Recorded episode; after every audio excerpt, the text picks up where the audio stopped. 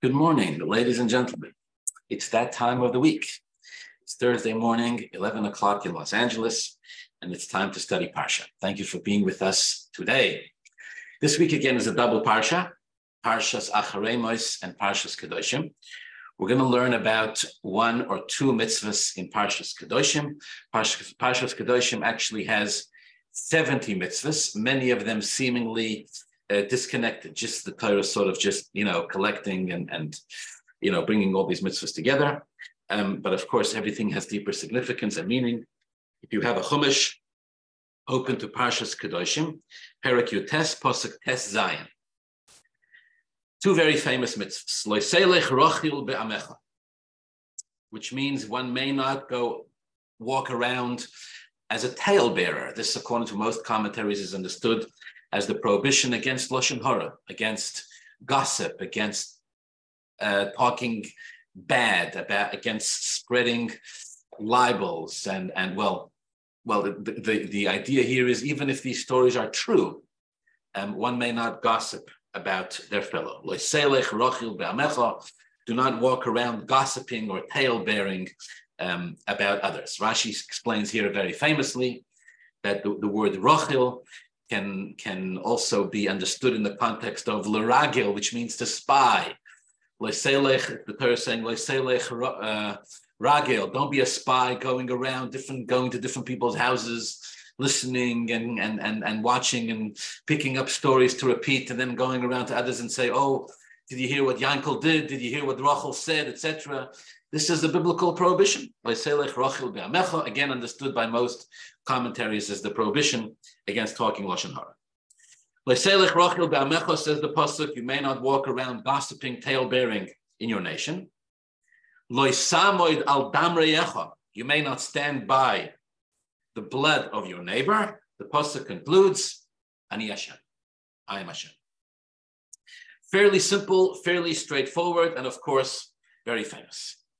Here there is a commentary of the Baal HaTurim. The Baal HaTurim seems to be explaining the connection between these two mitzvahs, which are again two mitzvahs in the same pasuk.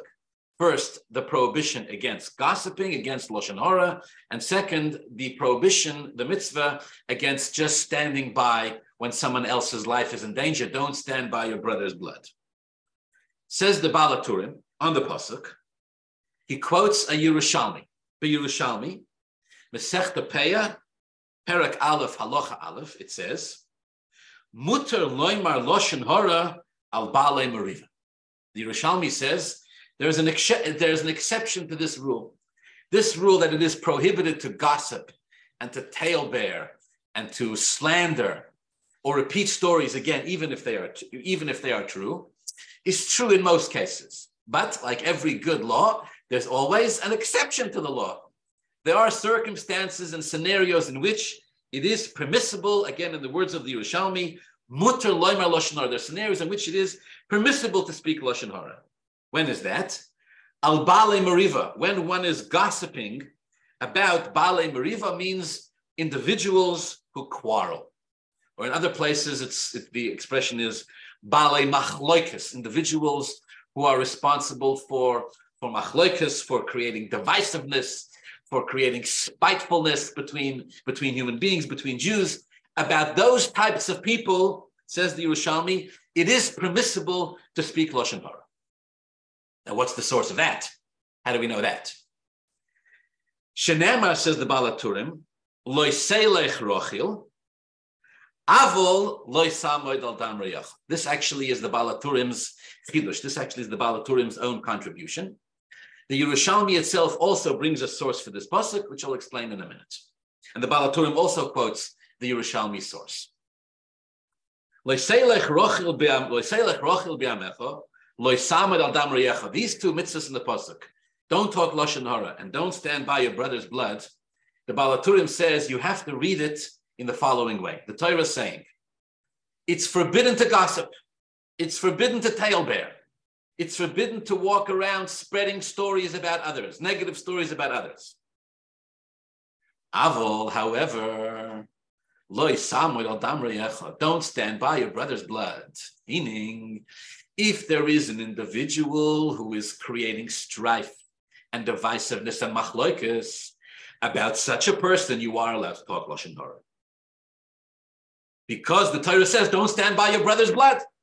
When there is machloikas, when there is a, division, divisiveness between Jews, the Baal HaTurim is obvious. excuse me, obviously saying this is like murder. So to not talk, to not gossip and talebear that individuals are responsible for machloikas would be like standing by your brother's blood. So this is the connection between the two mitzvahs. Don't gossip. Avol bat. Don't stand by your brother's blood. There are scenarios in which you're allowed to gossip when someone else's life is in danger. Like, for example, Bali Machlekes. All right. He goes back to the Yerushalmi. Says the Yerushalmi, I'll prove to you, I'll bring you a source that it is permissible to gossip, to speak Lashon Hara about Bale Mariva, about Bale Machlekes. Masters, Bale Machlekes. Masters of Machlekes. And he quotes a pasuk from Malachim, from Kings. Malachim Aleph, the first, uh, the first, first section of Malachim. Perak Aleph, the first chapter. Pasuk Yudalit, where the pasuk says, Nosan Hanovi, and I'll explain the context. Nosan Hanovi, Nosan the prophet, says to Bathsheba, Vani ovayacharayich, I will follow you. Umilesiest vorayich, I will fill in for your words. All right. So what in heaven's name is going on here? So this, the the Gemara, the Yerushalmi that the Baal HaTurim is quoting, the Balatur, the Baal HaTurim is quoting the Yerushalmi. Uh, the Yerushalmi is quoting a pasuk in Melachim Aleph. Now here the pasuk, the Torah is telling a very famous story. Um, here is the, the general concept, the general context. Melachim Aleph starts off with the words "Va'melech David Zokain." The King David, King David HaMelech, is very old. Right? Bamelech, Bamelech David Zokin, Baba Yomim. He's very old. How old is he? 60, he's in his late 60s. In those days, uh, that was considered very old. David HaMelech died on his 70th birthday. So he's incredibly old. Baba Yomim, he's had a rich and, and, and, and filled life. All right, at first the Torah says he was cold. Um, so they, the, his, his advisors um, found someone to keep him warm. And then the Pasuk says that he had, David Melech had a son, and the son's name was Adoniyahu.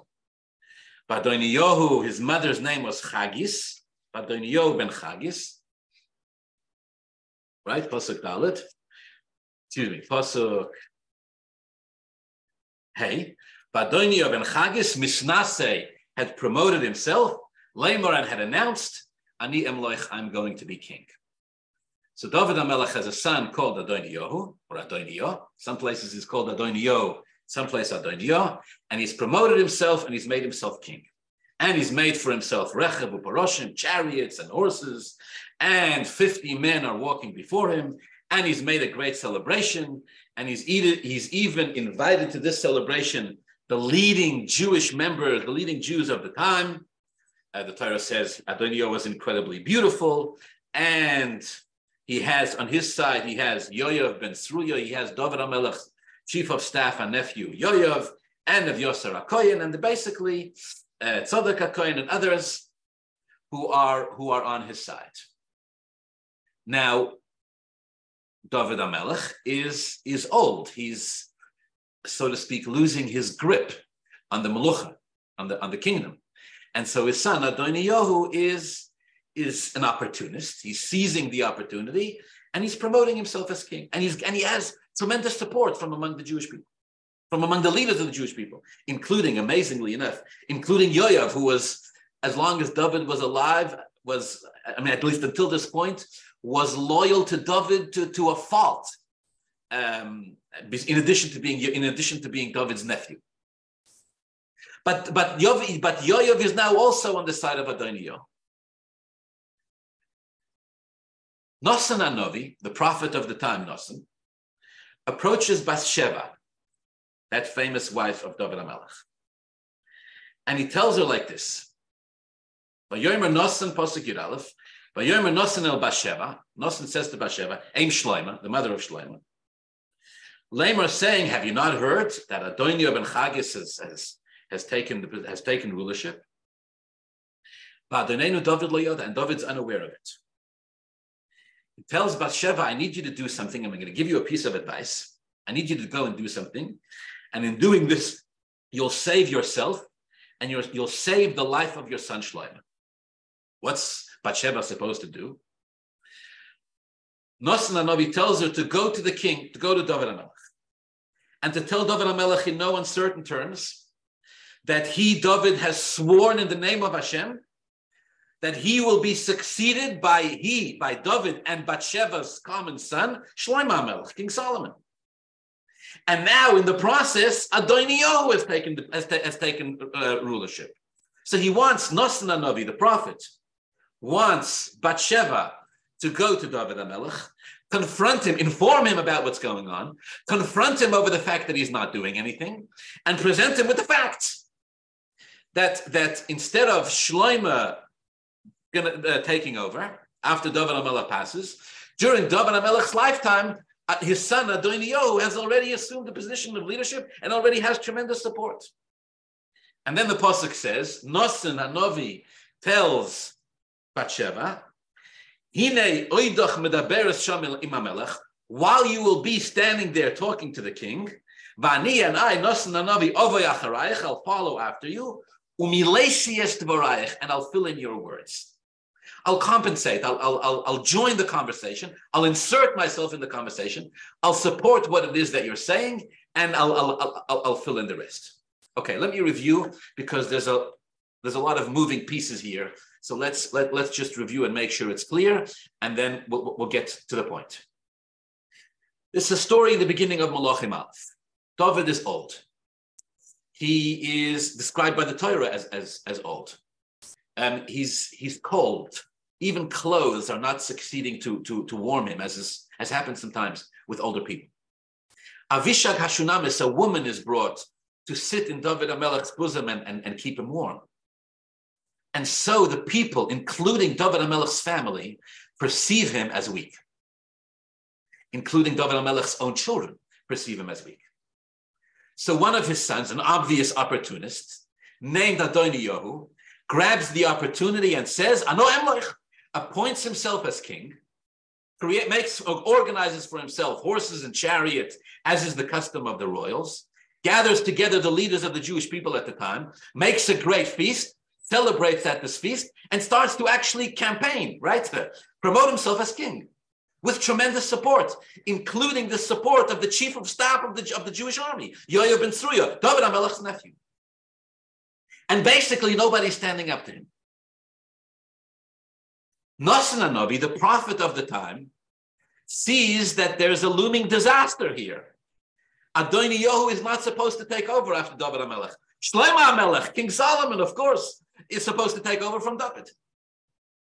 So he puts a plan into action to ensure that this that that that this uh, uh, self-promoting opportunist Adoniyahu doesn't succeed at becoming king. What's his plan? He tells Bathsheba, that controversial wife of David HaMelech, the mother of Shlomo HaMelech, to go to David HaMelech, and he, insp- he motivates her to do this, to go to David and talk to him about this. He motivates her to doing this by telling her, you have to do this in order to save yourself and your son Shlomo. Now, what's she supposed to say when she gets to David? Says Nosan Novi, the truth. Tell the tell him, tell David the truth. What's the truth? The truth is that David had sworn previously in the name of Hashem that he would be succeeded by Shlomo Melech, this, this son of his, the son of him and Bathsheba. And now Adoniyahu has taken over. So Nosan Navi tells Bathsheba, go and tell David what's going on. He doesn't know. Tell him that he has to make good on his promise that Shlomo Melech will, the Shlomo Melech will take over. And uh, David HaMelech's got to, got to make, got to ensure that, that, that, things turn out the way they're supposed to. Okay. And then Nosan Navi tells her, while you're talking to the king, I'll follow you as a supporting actor, so to speak. Vani I'll come in there afterwards. And I'll support your words. I'll fill in your words. I'll, I'll, I'll you know, add in some details to the story. This is, this is Nosan Navi's plan. Okay. for the sake of the, for the sake of the completion of the story, Nosna Novi's plan materializes to perfection. That's exactly what happens. Bathsheba goes and she bows down. The Torah says she bows down in front of the king, and the king says, "What can I? What what what would you like?" And she tells him, "You swore in the name of Hashem that Shlomo, our son, would take over, and now Adoniyo has taken over, and now the whole nation," she says, "is looking to you for leadership.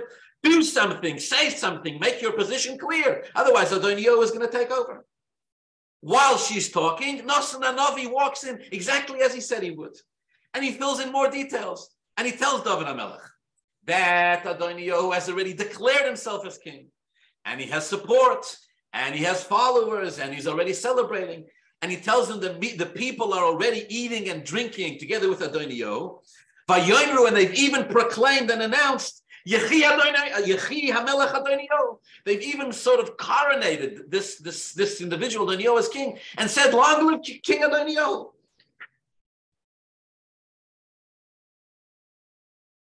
When David HaMelech hears all of this, he summons his Bathsheba and she stands before him and he swears, David swears in the name of Hashem, he says, Everything I promised you stands. I swore that Shlomo HaMelech would take me over and he is the king who he is the king who will take over. He will take will take will take over after me. David Amelech makes his position clear, and he says, "I he said I stand by everything I said. Shlomo Amelech is my successor, and no one else." Okay.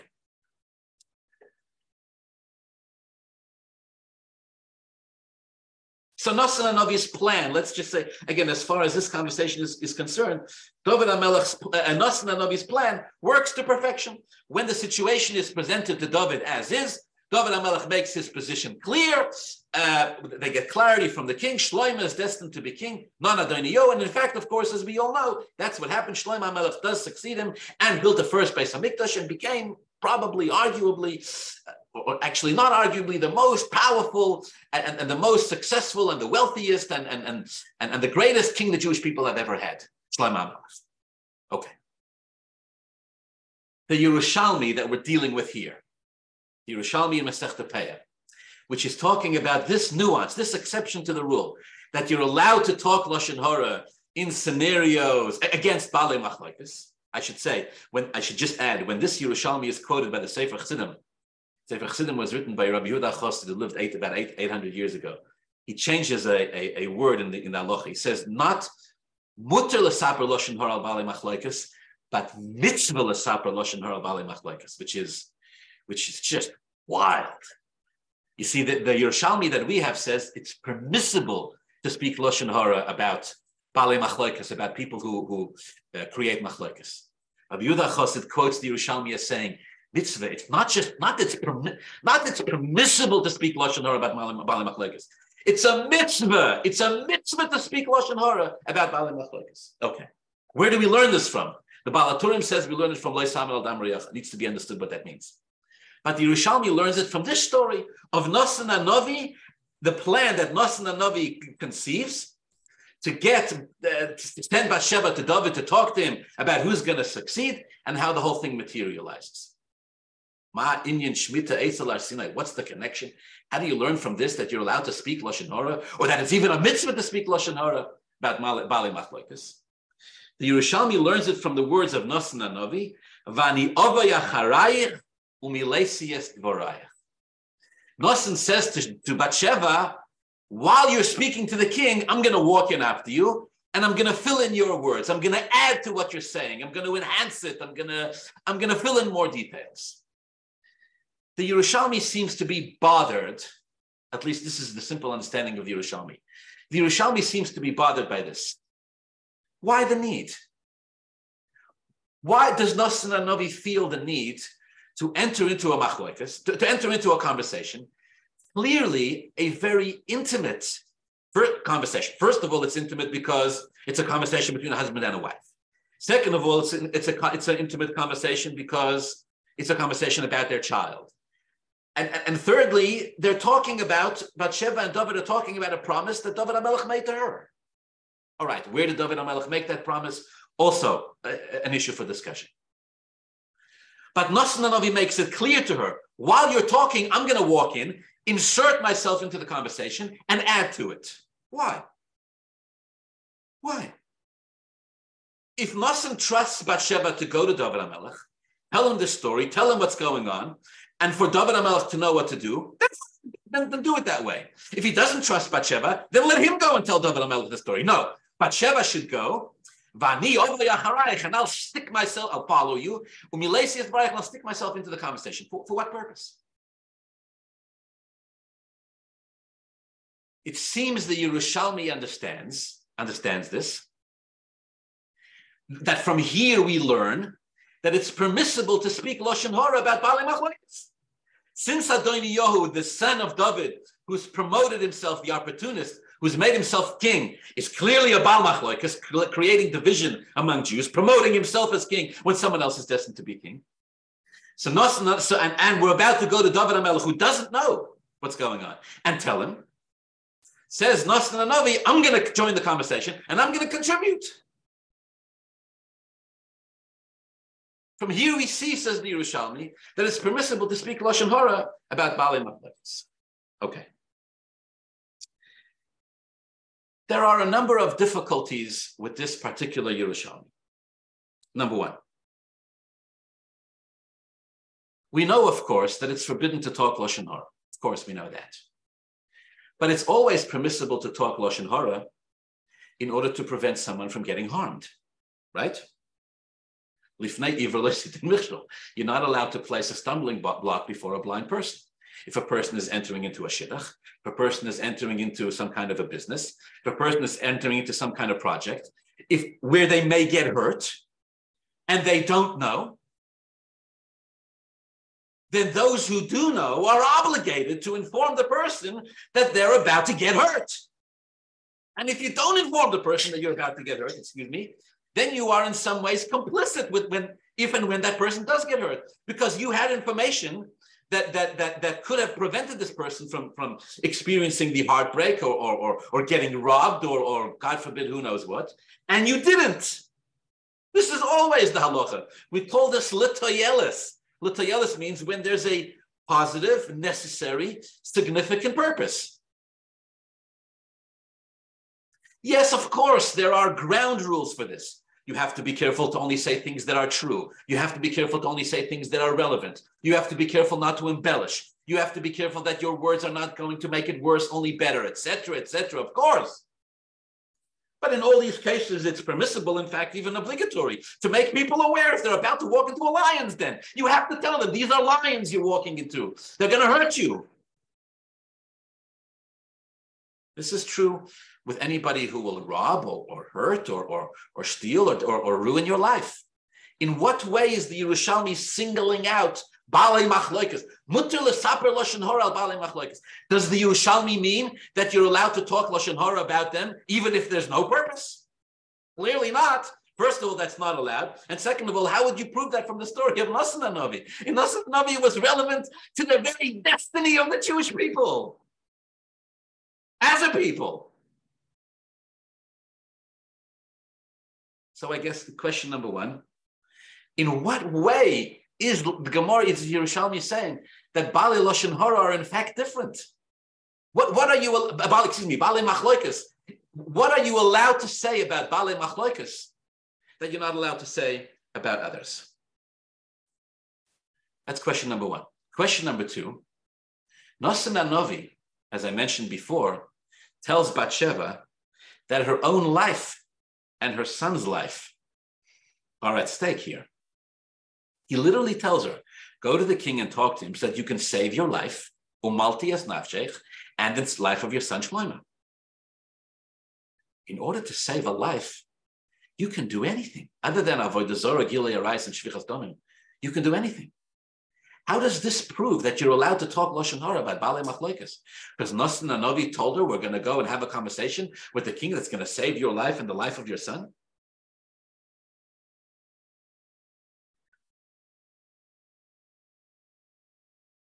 And finally, question number three.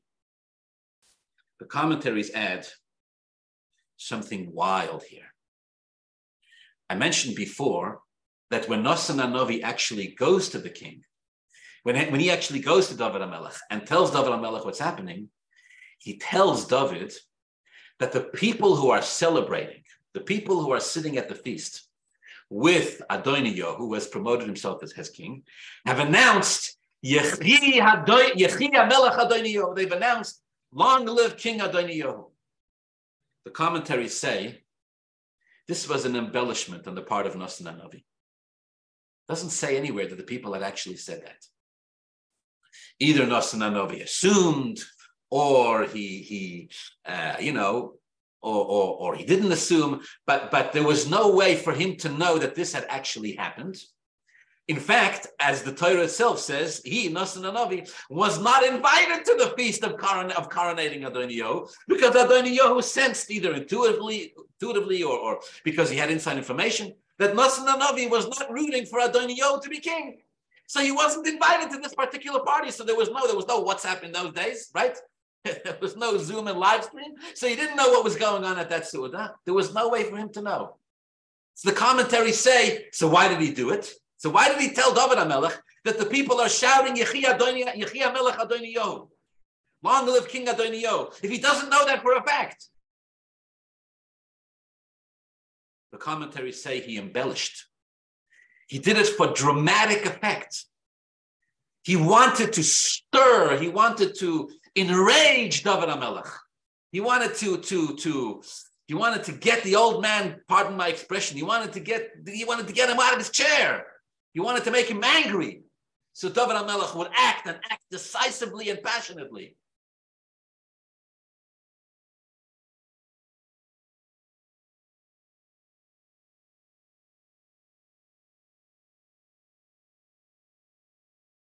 And so he embellished the story. It's an incredible commentary. It's also difficult to understand. Why the need? Why? Once again, if Nasan Novi wasn't sure that it, his plan would work without this, then there are lives at stake. And if the plan will work without this, then what's the heter to lie? If he believed it was necessary to say this to David in order to save people's lives, then it's necessary to say it to save people's lives. To save a life, you can do anything. You can, you're allowed to lie to save someone's life. The only thing you can't do to save a, life is worship idols, uh, immoral relationships, or, or, or murder. You're allowed to lie to save a life. You're allowed to steal to save a life. The parameters of that need to be discussed. But this is the halacha. So if it was necessary to say this in order to save lives, it's necessary to say it. And if it's not necessary to save lives, then why is he just lying? Just for dramatic effect? Difficult to understand. Now, I, I keep talking about saving lives. Whose lives are in danger here? So, so again, you, you know, in, in, in, those days, I shouldn't say in, in those days, it happens unfortunately nowadays too. When a monarch assumes his position as a leader, he, he very often will execute individuals who he perceives he or he perceives as a threat.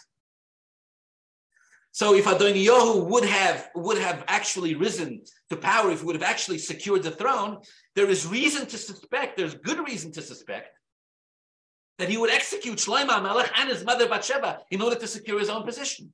So Bathsheba and Shlomo Melech's lives are at stake here.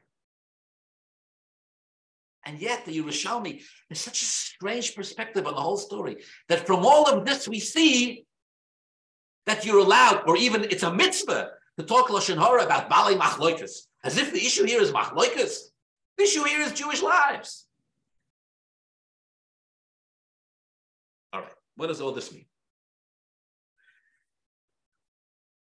As if all of this isn't wild or crazy enough. After this, there's another two lines in the Yerushalmi which the Baal HaTurim does not quote, which is which is so. People in my show sometimes make fun of me for using the expression mind-boggling. This is so mind-boggling.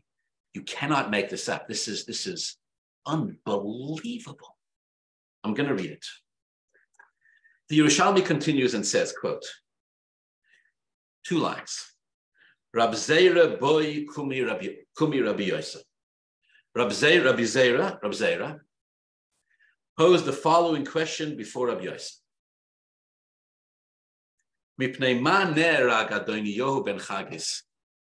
Mipnei shetova es Avishag Hashunamis. The end of the story is, as I said before, that Shloimeh Hamel David passes. Shloimeh HaMelech succeeds him, becomes king, greatest king ever. And at some point, Adoniyahu, this opportunist, is executed. I just said, right? I just said, when one monarch assumes position, he often those who, who are threats or perceived as threats are executed. Excuse me. If, if Adoniyahu would have, would have would have become king, there was concern that he would kill Shloima and Bathsheba. Instead, Shloima becomes king, and Adoniyahu is executed.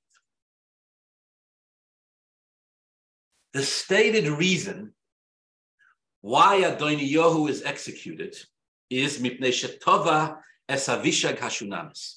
Because this woman that was found to sit in David HaMelech's bosom, to keep him warm in his old age, with whom the Torah tells us David was never intimate with her. David was never intimate with her. This, after David HaMelech passes, excuse me, this woman was, was, was um, Adoniyahu wanted to marry her. He, he, he, he demanded, he, he tried to, to marry to, or to be intimate with Avishag Ashunamis, with this woman that sat in David Melech's bosom. That's the reason, that's the stated reason for why Adoniyahu is killed. For vi- in, that, in other words, for violating his father by, by demanding, by, by trying to be intimate with this woman who sat in David Melech's bosom.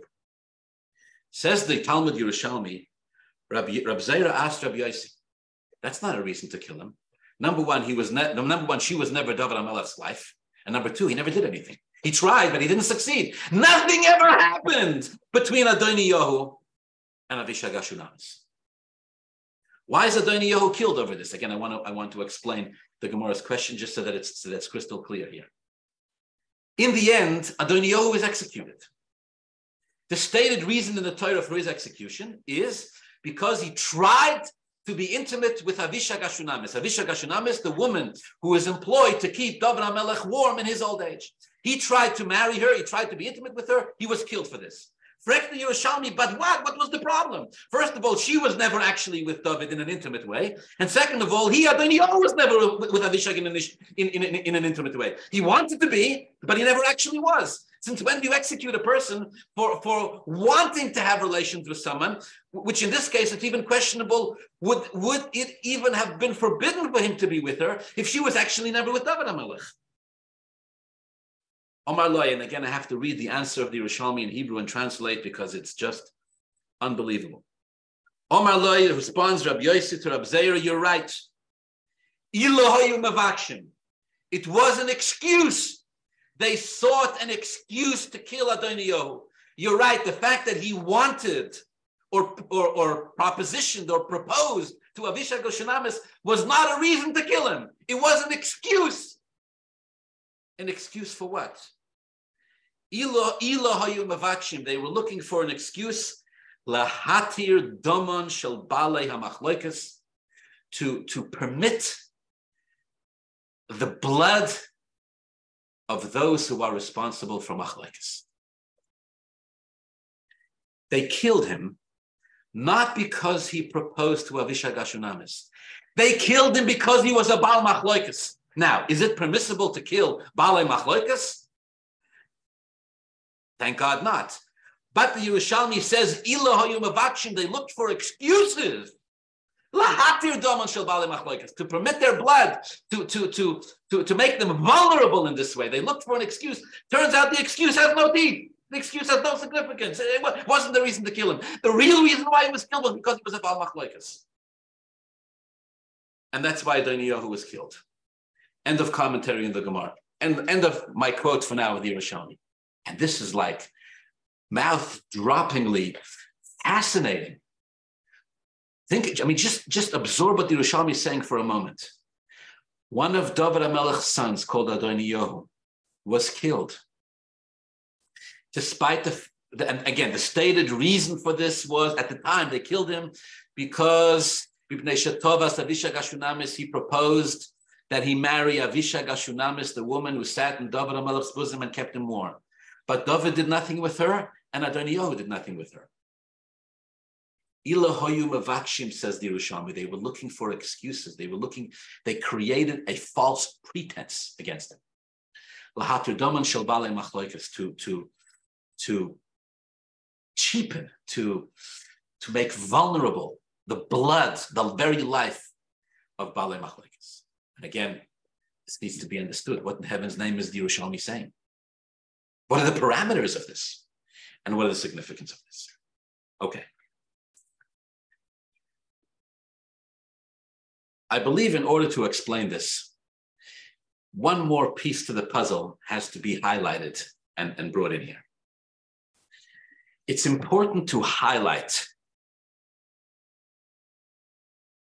and focus on the tremendous irony of Nosan Hanovi being the one to send Bathsheba to David HaMelech to secure that the Jewish Melucha, that the Jewish monarchy would continue through Shlomo HaMelech, the son of David and Bathsheba. Let me say that again. It's important to highlight and focus on the incredible irony of the fact that Nosan Anovi is single-handedly facilitating and sending Bathsheba to David HaMelech to secure that the Jewish monarchy and the destiny of all Jews from David HaMelech would continue through Shlomo HaMelech, the son of David and Bathsheba. Why is it so? Why is it so ironic? Well, I'm pretty sure you all you all know where I'm going at this point, because David and Bathsheba have a very interesting history. David sees Bathsheba on a rooftop in a compromising position. And at the time, Bathsheba was married to a man called Uriah Hachiti. David HaMelech facilitates a very complicated process, at the end of which Uriah Hachiti is dead, and Bathsheba is his wife. I don't want to get into that story now, the details of it. I do want to get into one part, which is that when it was all over, Uriah Hachiti was dead. Bathsheba's previous husband is dead, died in war. And Bathsheba is David HaMelech's wife. And she's pregnant from David HaMelech. Nosan Anovi showed up to give David HaMelech Musar for what he did. And he told him that famous story about a rich man who steals a lamb from a poor man to feed his guests. And David HaMelech is enraged by the story that Nosan Anovi tells him. And David HaMelech says that rich man who steals the lamb from the poor man to feed the rich man's guests should be put to death. And Nosan Anovi told him, that story I just told you is about you. You're the rich man who's stealing a lamb from a poor man. And Nosan Anovi told David, You deserve to die for what you did. As you yourself said, you deserve to die. You won't die, Nosan Anovi told him. But you will pay fourfold for what you did.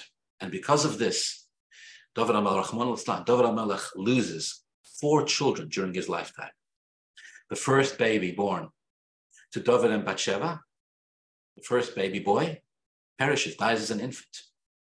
Amnon dies during his life, during David's lifetime. Avshalom dies during his lifetime. This, this is all part of the consequence. Nosan Anovi warned him, you're going to pay for what you did. David HaMelech becomes ill when he hears this. The Torah says he sat on the floor for six months. He couldn't move. Nosan Hanavi was the one who called David on the famous David and Bathsheba story. Nosan Hanavi is the one who called him on and told him, You deserve to die for what you just did. But David HaMelech does teshuvah. He's forgiven by Hashem. He remains married to Bathsheba, this woman that he found on the, on the rooftop. They have a son called Shlomo HaMelech. David swears that Shlomo will succeed him. And this is the son, and this is the relationship that in the end, Nosson Navi is fighting to protect. Sending Nosson Navi sending Bathsheba back to David HaMelech, telling him, "You go back to your husband.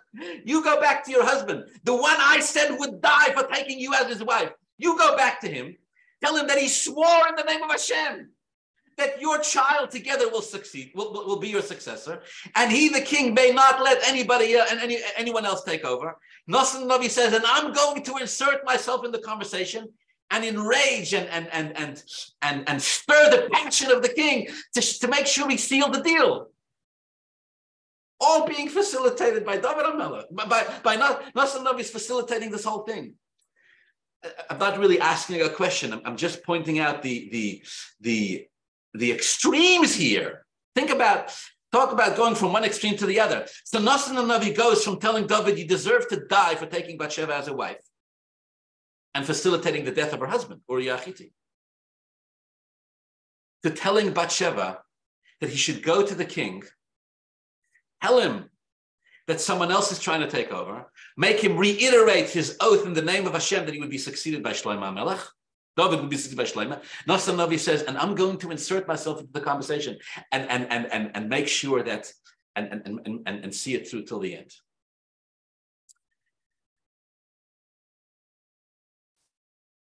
Is it a question? Is it difficult to understand how Nosson Navi went from one extreme to the other?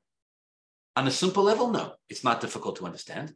David HaMelech sinned on his level, whatever that means right? The Gemara says, I, I, should be clear. The Gemara says, whoever said David HaMelech sin is mistaken, right? So, so I just made that mistake. I said David HaMelech sin. But David HaMelech, David HaMelech refers to his own sin. But he says, my sins are before me constantly. Whatever it means on his level, David HaMelech does teshuvah. He's forgiven by Hashem. Destiny of the Jews continues through him. The Gemara says, David and Bathsheba were destined to marry each other from day from Sheshis Yimei Breshit. They were destined to marry each other. The Gemara says in Sanhedrin. Once Hashem forgave him, and the destiny of the Jewish people is supposed to go on this way, Nosson Navi is, faci- is, facilitating this process, making sure. But let's not let's not lose sight of the of the process and the progress here. Okay. Once we understand this, we can now go back to the story, and perhaps there's a deeper level, perhaps there's a deeper layer in the story that we need to think about. Hamelach David Zokin, the Torah tells us, David HaMelech gets old. Clothes no longer keep him warm. A beautiful woman, Avishag Ashunamis, is, is employed to keep the king warm.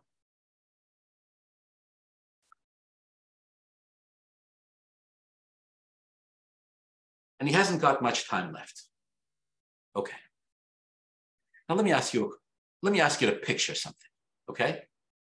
You probably know a thing or two about the nature of Jews and how they talk and how they converse. I want to ask you, what do you think the Jewish people were saying about David HaMelech at this stage of his life? I mean, he was a colorful man. He had a long history, very successful in battle. But what's the Jewish nation saying about him? He's old and cold. One more, you know, being kept company by one more beautiful woman. And he, David HaMelech, has promised that the one to succeed him is going to be his son Shlomo HaMelech, the son of this woman that he had married Bathsheba. Could you imagine the WhatsApp chats that were going around about David HaMelech? Could you imagine how the people viewed him? David HaMelech had a bit of a PR nightmare on his hand, in his hands. The Gemara says when David HaMelech used to sit in the beis medrash, David, the, David HaMelech complained to Hashem. He said, God, I, I have no more blood left in my system. I've lost it all from, from being taunted, from being shamed. The Gemara says David would, would come to the beis medrash to sit and learn Torah, and the Chachamim would, would not just chastise him and provoke him; they would literally tease him. They would say to him, they would act like pretending like they were asking a halacha. They would say to him, if a man is, is intimate with another with another man's wife, what type of death penalty does he deserve? Eventually, David HaMelech says to them, he gets chenek, he gets strangulation, but he has a share in the world to come. Amal bin pnei chavere barabim, a person who shames his friend in public, has no share in the world to come.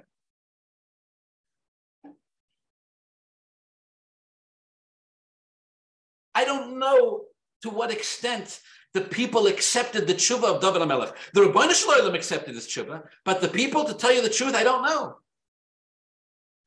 I imagine when, I, when, when Adoni Yohu appoints himself as king, promotes himself, the opportunist son, up, appoints himself as king, and the Torah says he was, quote,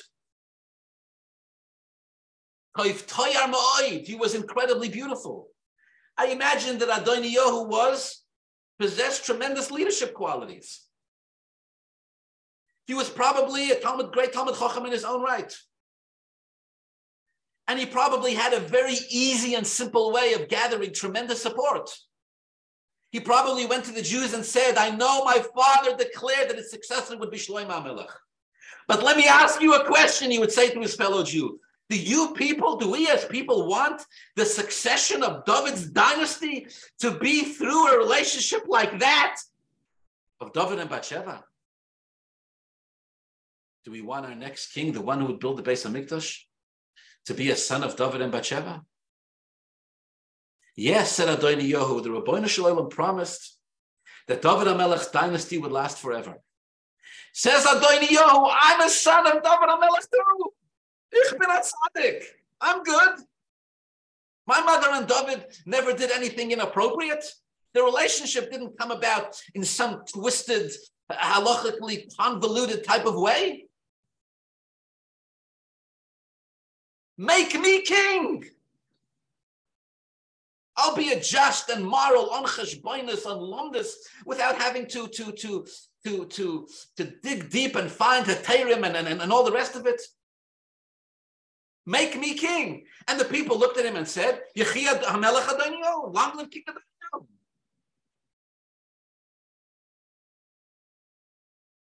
How did Adonio convince the people that it should be him and not Shlomo HaMelech?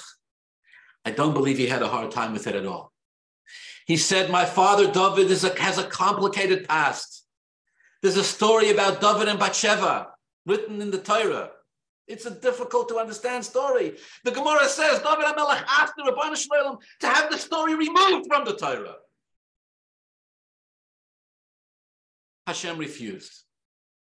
But Adoni Yohu said, why are we going to per- perpetuate this this complication? Why are we going to keep this thing going? Let's leave it in the past and let the next king be me and not Shlomo HaMelech. That was Adoni Yohu's claim. And it was powerful. And it was, it was very convincing.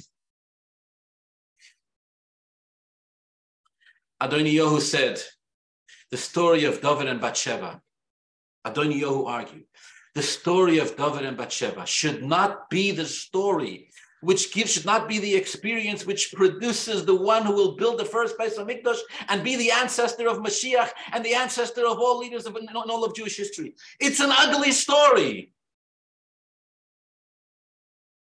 And Adoni Yohu was wrong. And the one who understood he, who he was wrong was Nosson Anovi.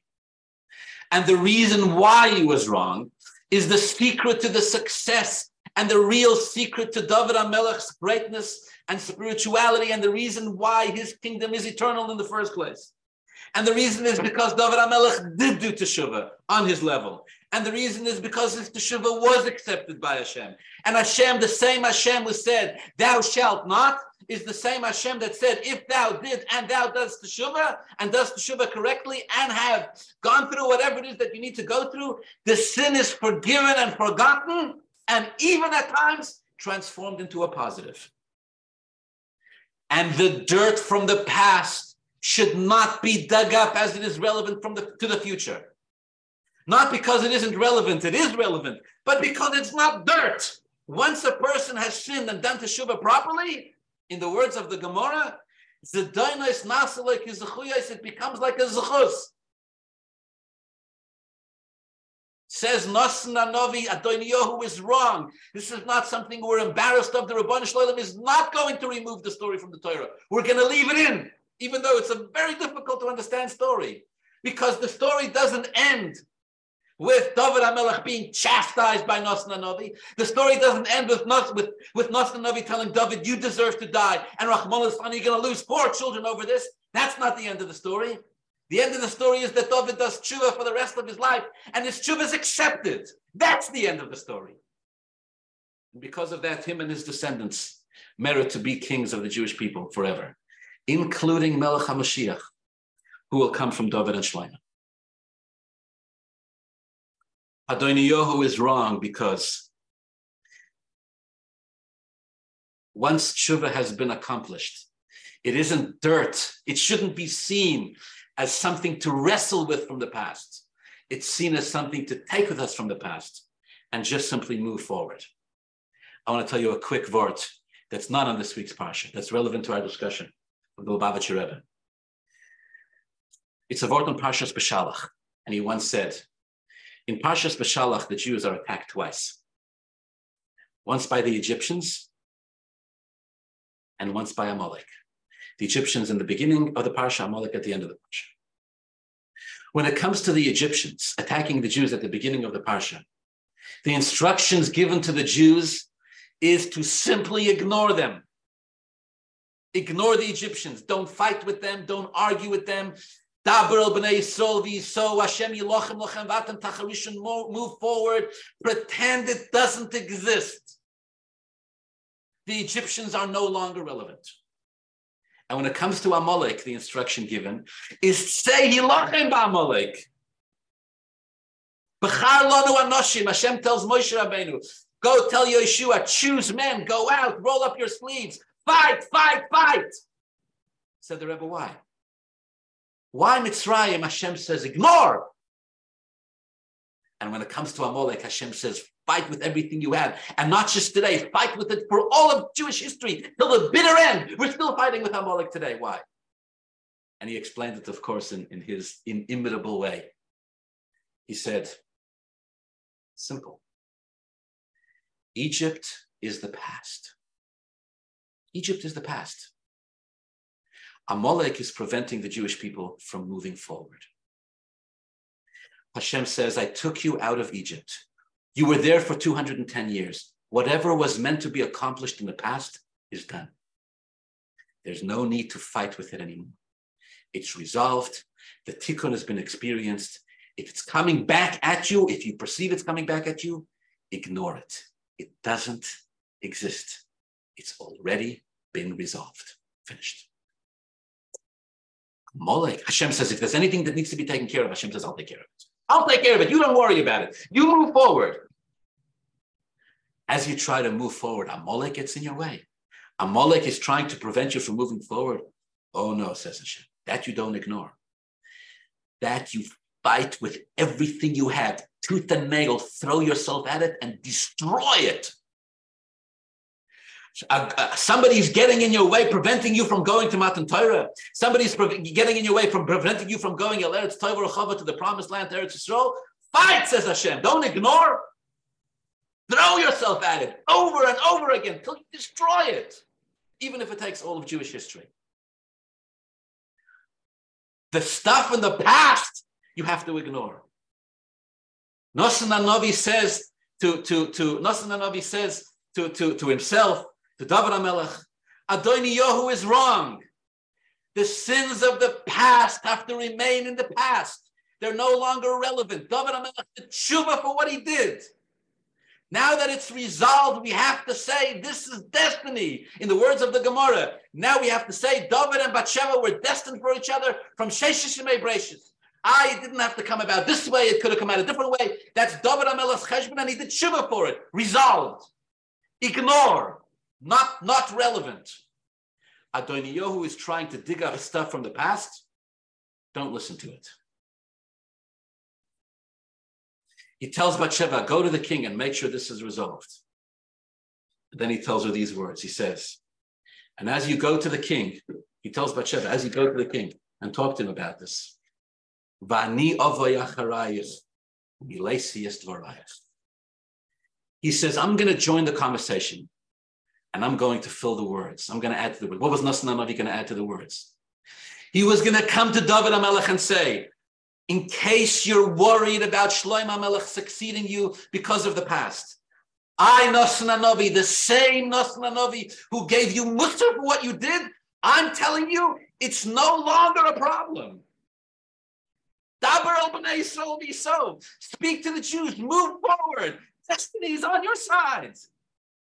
He wanted, Nasan Navi wanted to make sure that, that, that the argument of Adonio, which of course David intuitively knew the Jews were saying about him, they were arguing that David was a corrupt, immoral person. Nasan Navi says, I'm the prophet of Hashem. I'm telling you, your tshuva is accepted. Your tshuva is accepted. Move on. Don't let the Yetzer Hara make you wallow in guilt. Do what you need to do. But don't let the Yetzer Hara get you to sit in your own unnecessary guilt. I'm going to conclude this year. Jewish guilt is something many of us are keenly aware of. In many cases, it is one of the most effective tactics of the Yetzer Hara.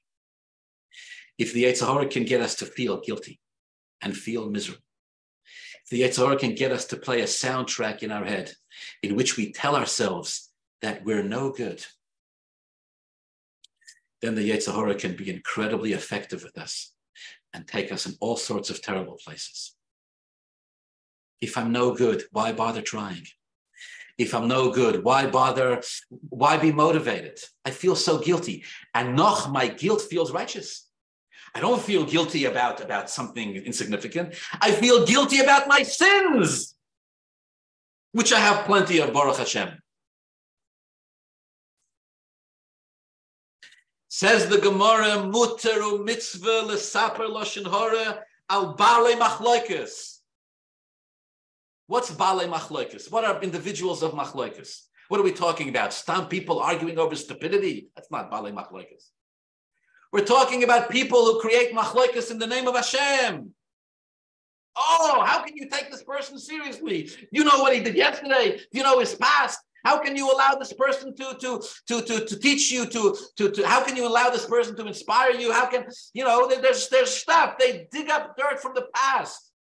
Bale machlokas, they always have justification for their machlokas. That's the problem. You see, Bale Machloikas justify themselves. They are convinced that they're doing the work of God. They're God's people on this earth, stirring the Machloikas and making sure that Jews don't forgive each other for their sins. Says the Gemara, Adonio was put to death for this. They made up an excuse that he was trying to proposition Avishag Ashuramis. It was an excuse. He was executed for it.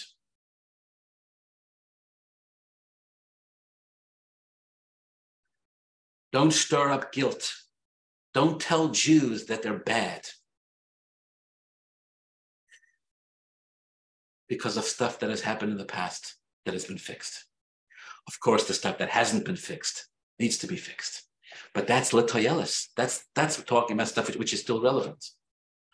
The al those who seek to highlight negativity where it isn't relevant. Those are the ones that you're allowed to, or it's even a mitzvah to talk lashon to talk lashon hara about. Or in the words of the pasuk, say hilochem ba molek. Go in any force that convinces a Jew you don't deserve to accept the Torah from Hashem. You don't deserve to go to the land of Eretz Yisrael. You don't deserve to have nachas from your children. You don't deserve to, to, to, to live out your dream of what it is, your godly destiny in this world, because you've sinned. Now, if a person says, I haven't sinned, I'm perfect, then they're delusional and there's no way to fix it. But once a person has been honest with themselves and God and their fellow man, then it is the most critical foundation in Jewish belief that I can fix it and I can resolve it and I can continue to be a servant of Hashem exactly as I'm supposed to be. Anybody who says differently is a Baal Machloikas, creates division.